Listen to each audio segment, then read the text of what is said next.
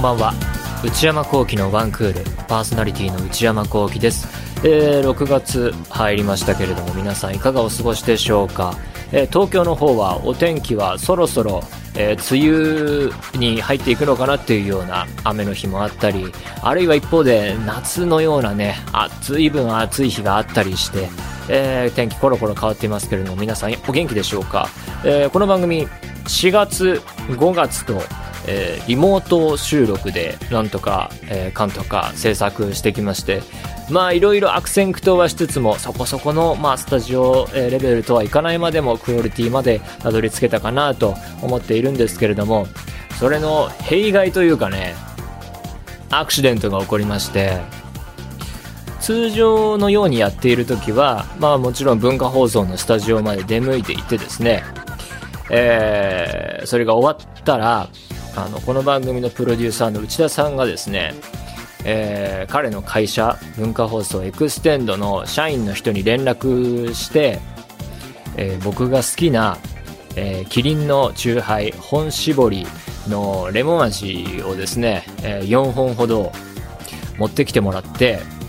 でなんか内田さんが「今日のギャラです」とか言ってこう全然面白くないくだりがあるんですけれどもルーティンとしてこれが重くてね、カバンに入れるんですけど、他の仕事の台本だとか何やらかんやら資料だとか入ってる時は持って帰るのが大変なんですが、そんな日々があったんですけれども、えー、ずいぶん前には、今となってはね。で、それがなくなってリモートに入ってから、で、前はそれに加えて自分でもあの Amazon でレモン味を箱買いしてたので、だからすごいたくさんあって家にいつもダブついてたんですよ。それが加わることがなくなったから在庫が切れて。でなんだけれども、まあ、仕事がストップしていた時期があり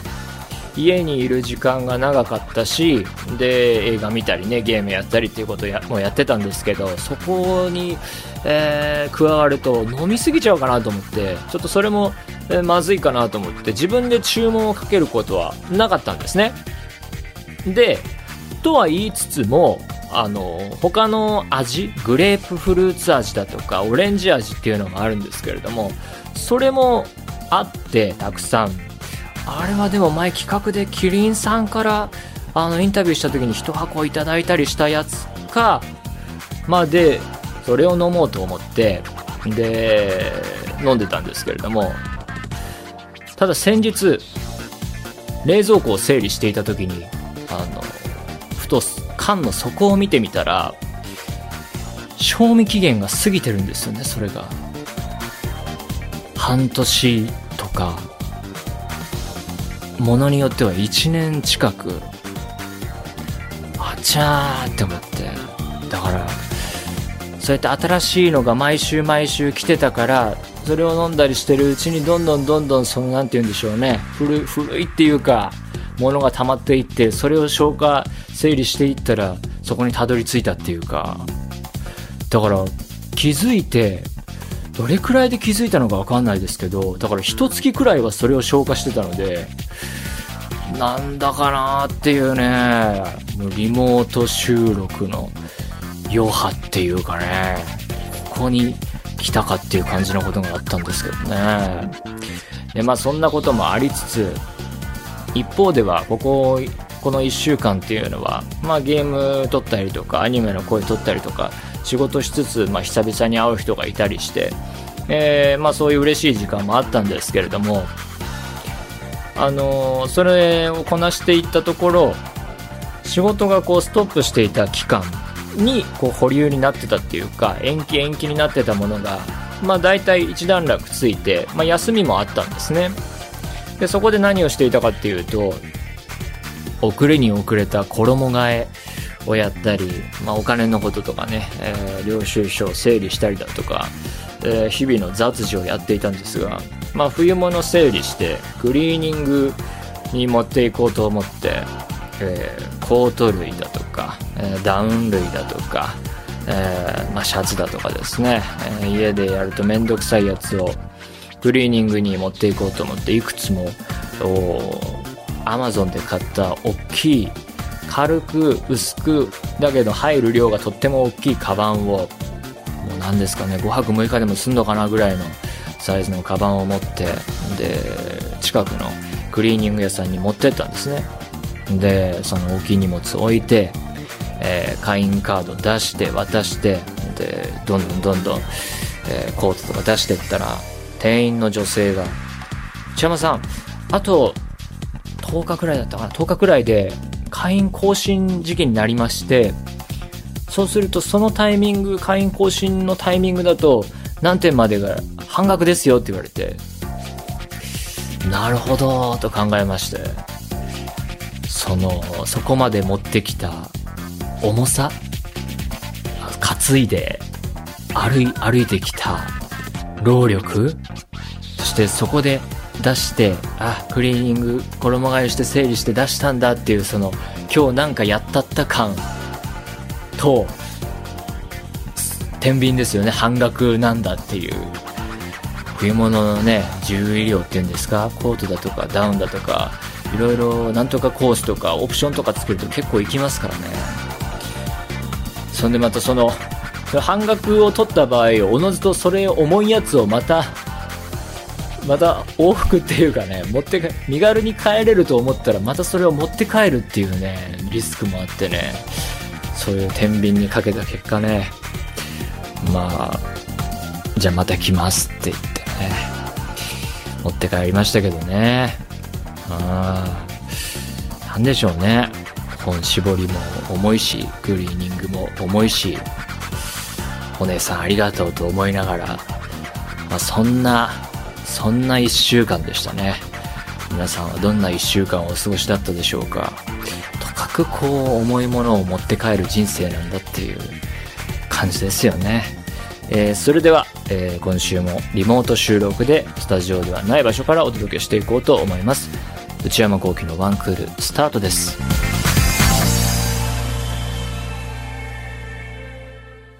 えー、それではお便りを紹介していこうと思います。えー、ラジオネーム、ゴンタヌキさんからいただきました。内山昂輝のワンクール、内田プロデューサー様、スタッフの皆様。こんにちは。本日、5周年記念リスナープレゼントのステッカーを無事受け取りました。本当にありがとうございました。ステッカーね、ありましたね。もう随分昔のことのように感じるけども、あの、5周年、番組が始まって5周年特別企画だっていうんで、それにメールをいただいた方の中から、すべての中から抽選で、えー、何名様だったかな、に、えー、ステッカーを、えー、配るっていう企画、ついに行きましたか。えまずは、封筒が大きくて驚きました。あー、確かにそこそこのサイズ感ではあるか。スポンサーもついていない番組ですのに、こんなに可愛い多種にわたるステッカーを作ってくださり、胸がいっぱいです。額に入れて飾ろうと思っています。嬉しいです。何度も眺めてしまいます。はあ、スポンサーはね、確かにないですけど、要は、そこはあの文化放送エクステンドが、えー、運営してますから、私、内山昂輝とプロデューサーであり、エクステンドの社長の内田さんが、ここが決裂したら、時にこの番組は終わりますね、確実に。えー、それはさておき、えー、何度も眺めてしまいます、えー。これからもワンクールを応援しています。メール投稿も頑張ります。えー、最後になりますが、新型コロナの影響でお忙しい中、手早く発送していただきお疲れ様でございました。本当にね、エクステンドの皆さんありがとうございました。お疲れ様でした。えー、ステッカーに関してはもう一通、えー、埼玉県ラジオネームけいこさんからいただきました。内山さん、スタッフの皆さん、こんばんは。ワンクールアワードのステッカーが当選しました。大変な状況の中、本当に本当にありがとうございました。え内山さんが何度もダサいステッカーとおっしゃっていたのは振りだったのですね。とてもおしゃれでかっこいい素敵なステッカーでした。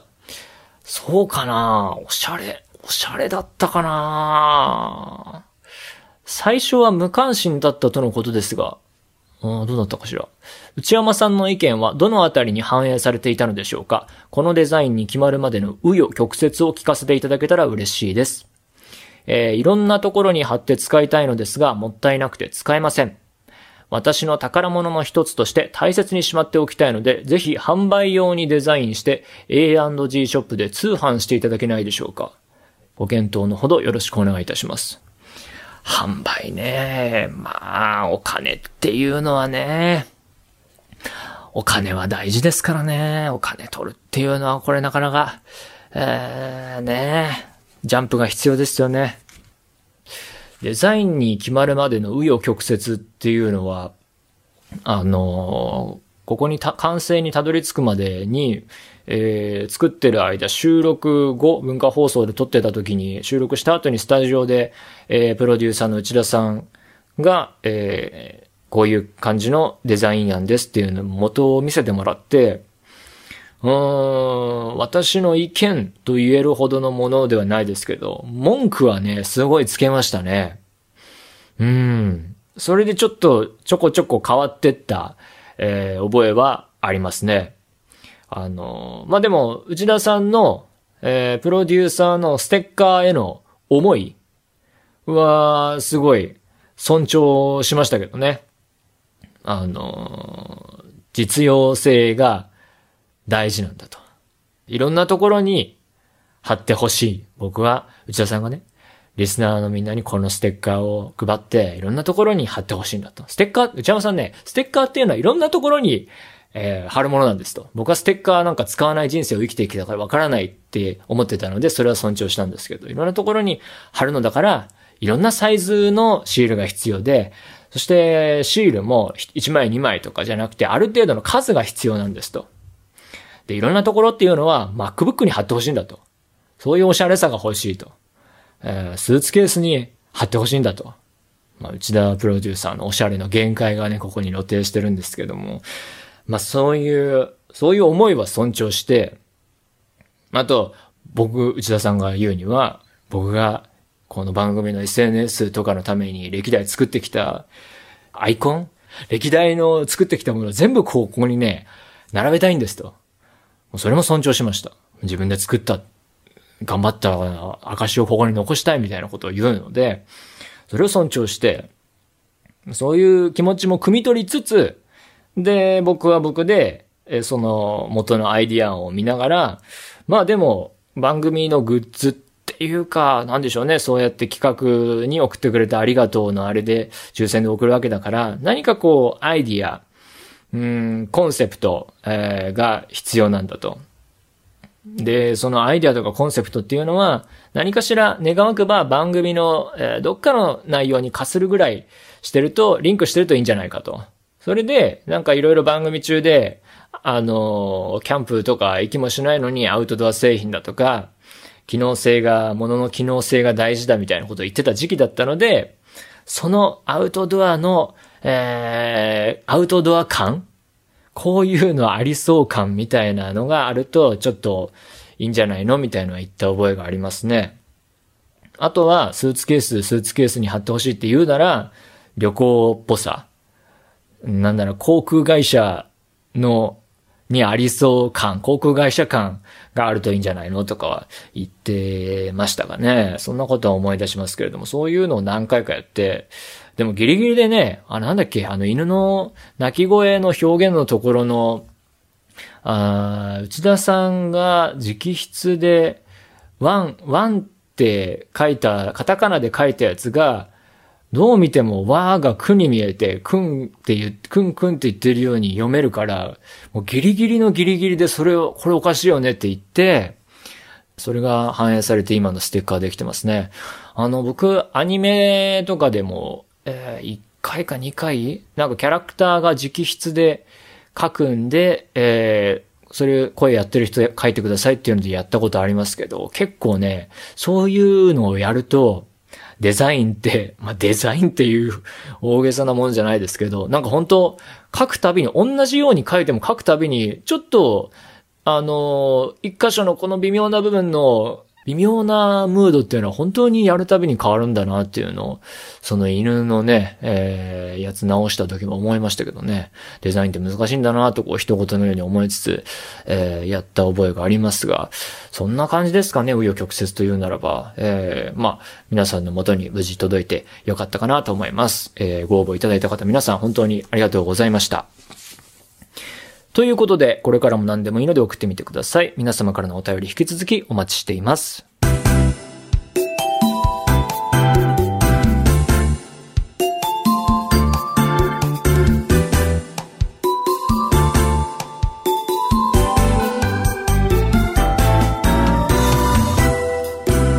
内山幸喜のワンクール。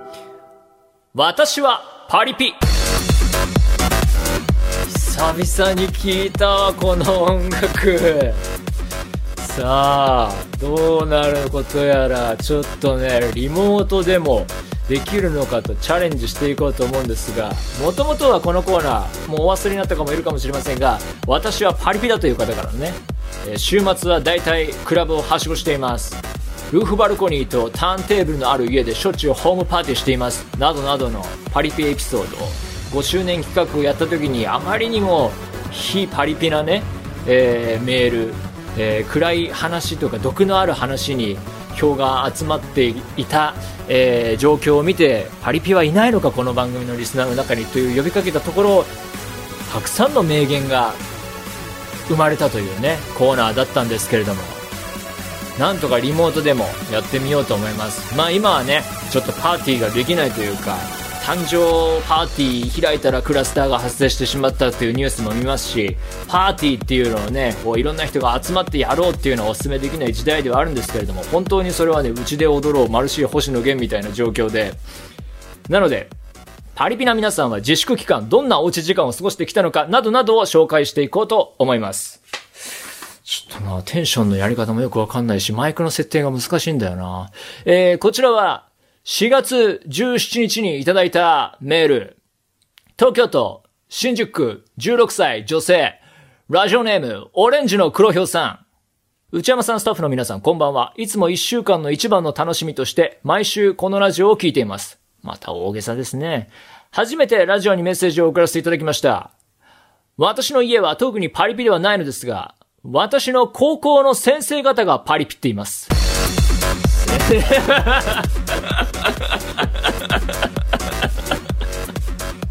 先生パリピかよ。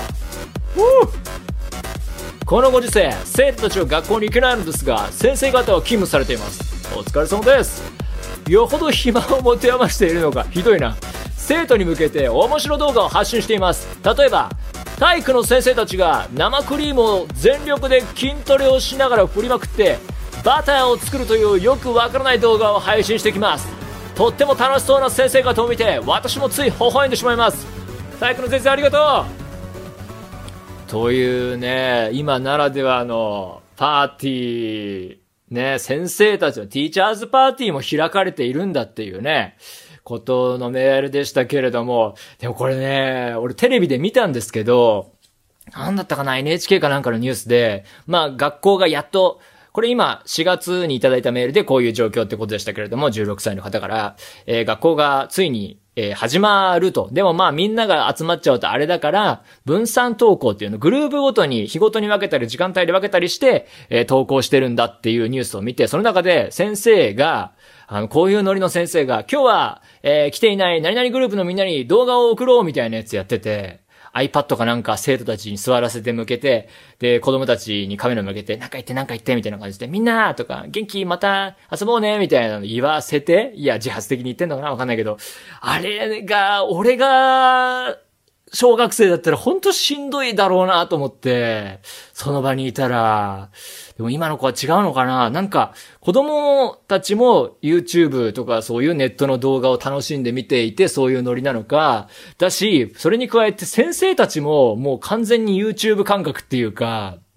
まあいろいろこう、今できるみんなとこう、クラスの、えー、で共通の、なんていうか雰囲気を作っていこうっていう、えー、工夫の一つだと思うんですけど、これ俺が生徒側だったら絶対しんどいだろうなってニュース見ながら思いましたけどもね。続いて、ラジオネーム、ムシャさんからいただきました。内山さん、スタッフの皆様、こんばんは。こんばんは。今から6年前ぐらいの話ですが、渋谷で働いていた私は月1回仕事終わりでクラブに行き、ふぅ、パリピだね。もう6年前、もう随分昔みたいな感じしちゃいますね、こういう話聞くと。朝まで楽しんだ後、始発電車で神奈川の自宅まで帰るという遊びをしていました。あ、そうね。音楽流れてきたぜ。ただ、好きな DJ の音楽を聴きに行くこともあれば、友達に誘われクラブに行き、初対面の知らない人とダーツなどのゲームを行い負けたらテキーラ。という今じゃ考えられないほど体にアルコールを摂取していたということもあります。かっこもちろんこのゲームは1回では終わりません。今でもこれは一番ひどかったという思い出が友人に誘われた知らない人のバースデーパーティーに行きかつてあったというバースデーパーティー。今はもうね自粛を迫られているバースデーパーティーに行きそこで知り合った人とクラブを23軒はしごしクラブをはしごっていうのはこのコーナーで得た知識だからねみんなの。最終的にはどこの店で知り合ったか記憶がない男の人と酔った状態でカラオケに行き有名曲を熱唱し朝を迎えるという日がありました。朝になるとお互い酔いが覚めてきてごめん君誰だっけ？と確認しもう帰るかとお互い了承の上解散。帰ろう。えー、そしてその7時間後には乙女ゲームコンテンツの声優イベントに参加するということを思い出しオタクもやってんのかい。自分大丈夫か？イベント行けるか？と自分自身が心配になる出来事がありました。クラブから乙女ゲーコンテンツ声優イベント。その時着ていた白いシャツはお酒をこぼしたせいか変色し紫色になってました。東京近郊に住んでいた別の友人に事情を説明しシャワーと洋服を借り慌ててイベントには参加しましたが髪ボサボサすっぴん T シャツデニムチケット財布携帯のみを持ち昼夜声優イベントに参加したのは後にも先にもこれが初めてです。旅行園コンプリート。かっこ財布の中にチケットが入ってて本当に助かりました。ありがとう財布。えー、その後いろいろ文章もついててなかなか読みづらい文章で失礼いたしました。そんなことないぜ。書いていて思ったのですが、ゲームで負けたらお酒飲むや知らない人とカラオケに行くなど、一歩間違えれば犯罪にもつながりかねないと思いました。私は過去の面白話としてお送りしましたが、ありがとう。このご時世決して真似してはいけないことだと思います。本当このご時世、その真似する動向っていうよりね、もう誕生、クラブ、誕生パーティーとかね、えー、テキーラでゲームとか、これ歴史上の出来事を聞くような気分になっちゃいますね。えー、今や、えー、ラジオに使えない内容でしたら申し訳ございません。使ってやったぜ。えー、いつも放送を聞きながら家でご飯作ったりストレッチしたりと家のながら時間にこのラジオにはお世話になっております。各地コロナウイルスの感染が緩和してきたとはいえ、東京はまだ油断は禁物です。内山さん、スタッフの皆様、引き続き体調管理には十分お気をつけください。ありがとうございました。賞味期限のお酒飲んじゃったぜ。テンションの落ち着け方もわからない。いやー、ということでね、久々にやってみましたけど、どうでしたかね。なんか、このコーナーが盛り上がってきて、わ、いろいろ展開できそうだねっていうところで、この、えー、新型コロナウイルスの騒ぎというか、えー、影響が世間にっていうのが始まっちゃったので、えー、またなんかやりたいなとは言ってたんですけれども、ちょっとね、試行錯誤、こちらのコーナーもありつつも、皆さんからのメール引き続きお待ちしています。少しずつ外に出られる機会もね、いろいろこう、決まりとかルールとかはね、えー、いろいろ考え方が難しい部分もあるんですけれども、おうちエピソードに限らず、いろいろ学校のエピソードとかもね、僕らは全然わかんないところだったので、いろいろ送ってみてください。えー、以上、私はパリピでした。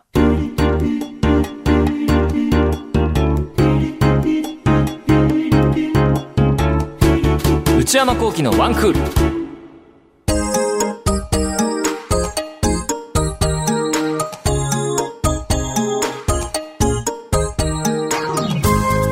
内山幸喜のワンクール、そろそろお別れのお時間です。今週は久々に私はパリピ、今の時代ならではの、えー、メールや昔かつて誕生パーティーという文化があったんだっていうようなね、メールもお伝えしましたけれども、いかがでしたでしょうか？ちょっとね、手探りにはなってますけれども、この、リモート間におけるスタッフの方々との連携プレーでね、なんとか、えー、面白くなってればいいかなと思います。えー、番組では引き続き皆様からのメールをお待ちしています。現在募集中のコーナーは、パリピな皆さんの日常を教えていただく、私はパリピ。私、内山幸輝に10分喋ってほしいトークテーマを提案していただく、内山さん、これで10分お願いします。買い物不詳な私、内山幸輝の財布をこじ開けられるような買いな商品をお勧めしていただく、内山さん、これ買いです。今抱えている悩みをなるべく詳しく教えていただく、お悩みプロファイル。皆様のブルーな思い出をポエムにしていただくブルーポエム。そして皆さんの身の回りにいるマイペースすぎる人を報告していただく内山さん打ち上げ来ないってよ。他にも最新の流行を少しだけ覗いてみるトレンドハッシュタグ。私が最近見た映画についてただひたすら語るムビログ。そして話題になっているエンターテインメント作品などの普段は表に出ない関係者の方にお話を伺う中の人インタビュー。これらのコーナーで取り上げてほしい商品や作品、人物なども募集中です。すべてのメールはこちらのアドレスでお願いいたします。one.joqr.net one.joqr.net 番組公式ツイッターアカウントはアットマーク one アンダーバー JOQR です。こちらもぜひチェックしてみてください。えー、この番組は、ポッドキャストと YouTube でも配信中です。ポッドキャストは、ポッドキャスト QR。YouTube は、文化放送エクステンドの公式チャンネルで配信しています。更新は火曜日のお昼予定です。それではまた来週、さようなら。